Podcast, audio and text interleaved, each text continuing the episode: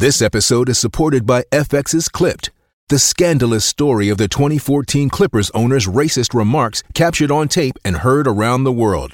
The series charts the tape's impact on a dysfunctional basketball organization striving to win against their reputation as the most cursed team in the league. Starring Laurence Fishburne, Jacki Weaver, Cleopatra Coleman, and Ed O'Neill. FX's Clipped, streaming June 4th, only on Hulu. This is the John Oakley Show podcast. All right, let's get back into it. Topics worthy of discussion for Pizzaville, pound 3636. Just a heads up, coming up next hour, we'll be joined by Dr. Oren Amitay, the registered psychologist and media consultant on these mass killers, both of whom were sentenced today. Uh, we can quibble about the length of sentence or the parole eligibility, but we won't. We'll talk instead to uh, the psychology behind this type of mindset. We'll also be joined by Andrew Scheer, leader of the opposition on the SNC Lavalin case, and whether or not you know, Justin Trudeau uh, has a lot to answer for in that regard. And John Carpay is going to join us too from the Justice Center for Constitutional Freedom. Uh, John, having announced earlier today that Lindsay Shepherd might remember her from the Wilfrid Laurier story, where uh, she was upbraided by two of her professors and one of the administration for uh, having the temerity to, I guess, show a videotape of Jordan Peterson in one of her classes.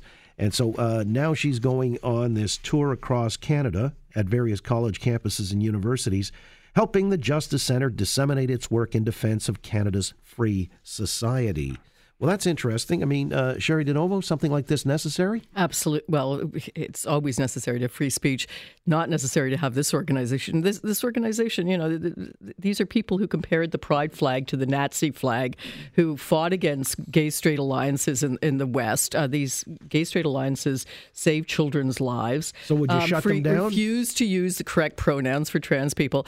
Um, well, they're not about free speech, and and and because of free speech, no, let them say what they say, but know where they're coming from, and they're they're not coming from freedom for everyone. They're they're coming. They're representing a very small, very right wing uh, viewpoint, and it's not one I share. Well, all right, uh, but how about some groups on campuses that are given license to go and protest and set up clubs and so on and so forth from the radical left? I mean, well, it's not a question down? of the radical left; it's a question of basic human rights, oh. which we fought for um, around LGBTQ issues, and these are human rights protected in law in Ontario and in other provinces and should be respected. So it's not about freedom of speech. You can't use hate speech. You can't, you know. Yeah, but if you wanted to set up know, a pro life club on campus, you'd be deterred from doing that. You can set up pro life. Are you kidding? They they're out there demonstrating in, oh, in campuses a lot, and it's, uh, it's I don't know. Uh, and, and, again, um, this is about women's rights, but you know, human rights are protected, and hate speech is hate speech for a reason. All right, John. Well, I, th- I think uh, the Carpay and, uh, and, company are opportunistic in this one. That they're taking a young woman who was pilloried by the university.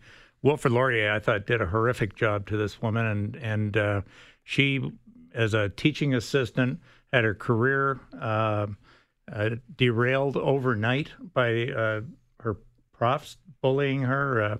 fortunately, she was smart enough to tape the recordings um, I I think good on her. This is the first positive article I've seen on her in uh, in recovering from what has to have been a, a, a traumatic experience for a young person. And um, I say, you know, good for her. But as far as free speech goes, I I, I don't agree with you, Cheri, on on the on campus. Uh, you come with any sort of a center right opinion, and you're going to be given a rough ride off. Uh, off a short pier on uh, on most campuses today. All right, and so uh, she is. Well, you're to your mind, she's necessary, or this is something. I that... think she brings another opinion, I, and clearly, she. I, I, now I don't know about the uh, the um, the forum that she's working for because I, am not. I haven't been exposed to them, so I. I the Justice Center for Constitutional Freedoms. Yeah, I, I, I'm not. Cheri, you've likened them. them to a hate group. Well, let's put it this way members of that group have put forward these opinions. that The pride flags, like the Nazi flag, that gay straight alliances shouldn't be allowed, mm-hmm. um, you know, that, that you shouldn't use correct pronouns when referring to trans folk.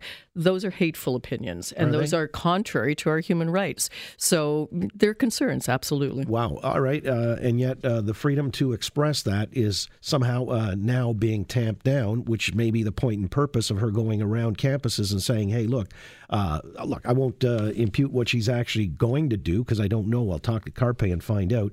But do you think that this has some merit, Michael? Well, yeah. I mean, first of all, the Justice Center for Constitutional and Freedom. I, I mean, it sounds like something out of the Soviet Union, the way they used to name their organizations. It's a little. But having said that, um, you know, I, I, I'm one of these proponents totally of free speech. I think free speech is either free speech or it's not. You can't restrict people. The only measure in, in, a, in a civilized society, in a democratic society like ours, is your freedom to act ends where my freedom begins. You know that kind of thing. So we have to respect each other. I mean, it's not you know organizations like this, and it, was, it wasn't the organization itself. In all fairness to them, it was Mr. Carpay made this remark about the pride flag, and he apologized afterwards. So you know eh, we either forgive people or we don't, and you know that kind of thing. But these people have to be particularly um, uh, astute when they're making comments because it, you, there's nothing that equates to Nazi Germany. I, have said this to people in politics before. There's nothing, nothing that equates to that regime. It's you know, so just be careful how you make those connections. Mm. Having said that, um, you know what? You know, the, the, the Premier of Ontario, the government of Ontario has put in place this thing with universities, and if you read it, it just sounds reasonable. You know, they use this Chicago Statement of Free Speech where it says, you know, that should not attempt to shield students from ideas or opinions that they disagree with or find offensive and the proviso on that is that the speech that, that there's no they won't tolerate speech that violates the law is not uh, not allowed. I mean, what is wrong with that? And I and I think that you know universities should be places where all sorts of things are debated, even uncomfortable subjects. Uh, that's the, the, essence of our society. It's what demo- democracy is about. Because in the end, I don't want anybody saying what we can and cannot speak about. You know, this. Uh, we, I think we trust society enough and people in it to sanction people whatever way they want to individually, rather than you know all these kind of structures that are put in place to stop people speaking. All right. So you're a free speech absolutist then. But this is where it was interesting when you just said, you know, if somebody says, well, they've apologized and uh, let's move on, forgive and uh, the rest.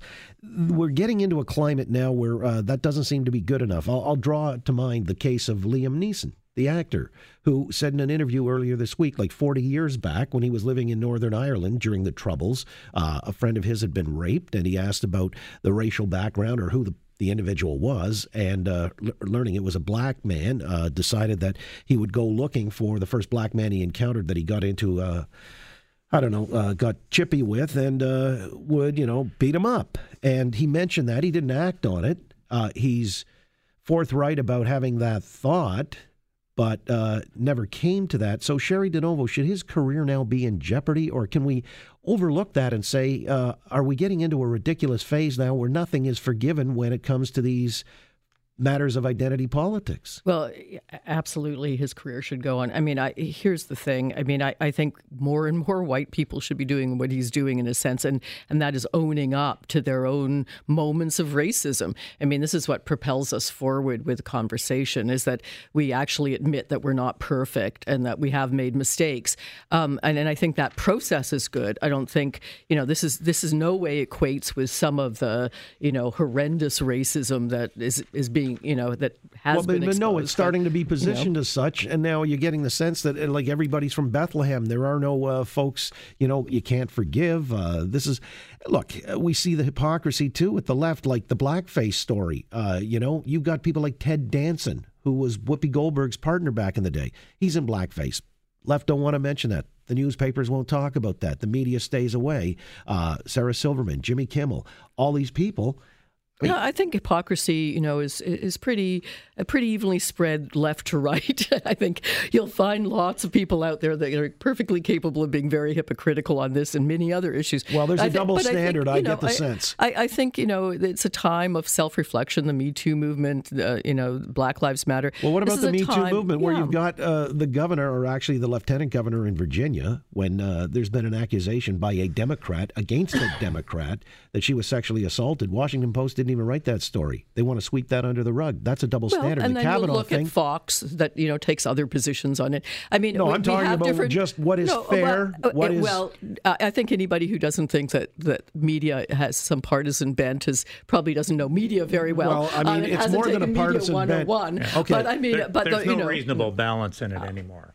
Right? Well, I, I mean, I, it, it, it is hypocrisy, yeah. and mm-hmm. and I think the the world has moved, but there's got to be there's got to be some coming to sense on all of this, and and unless we get there, uh, you know, we're, we're just going to continue down a road that's going to create for greater ill for the country. And you finally, Michael? Well, uh, the reality is the story came out eventually. You know, like the Washington Post might have tried to smother this, but the story has come out eventually. And in general terms, this whole thing with Liam Neeson and everything else, what he said was very disturbing to me anyway.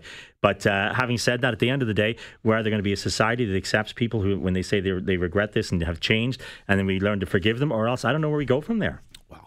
We're going uh, into hour three here. We're going to let you go. But you understand Nice in the context of being a child of the Troubles, you know, and yeah, a young man well, in Northern Ireland? I came from there, and there's no place in the world. Like I say, there's, it's a city that has two uh, two gods, and each one has their own soccer team. So, you know, what can I do? all right, very good. Thank you all for coming in this Friday afternoon. Uh, try to stay grounded because it's rather blustery out there. Michael Giles, the Reverend Dr. Cheri DiNovo, and John Carmichael. Have a great week.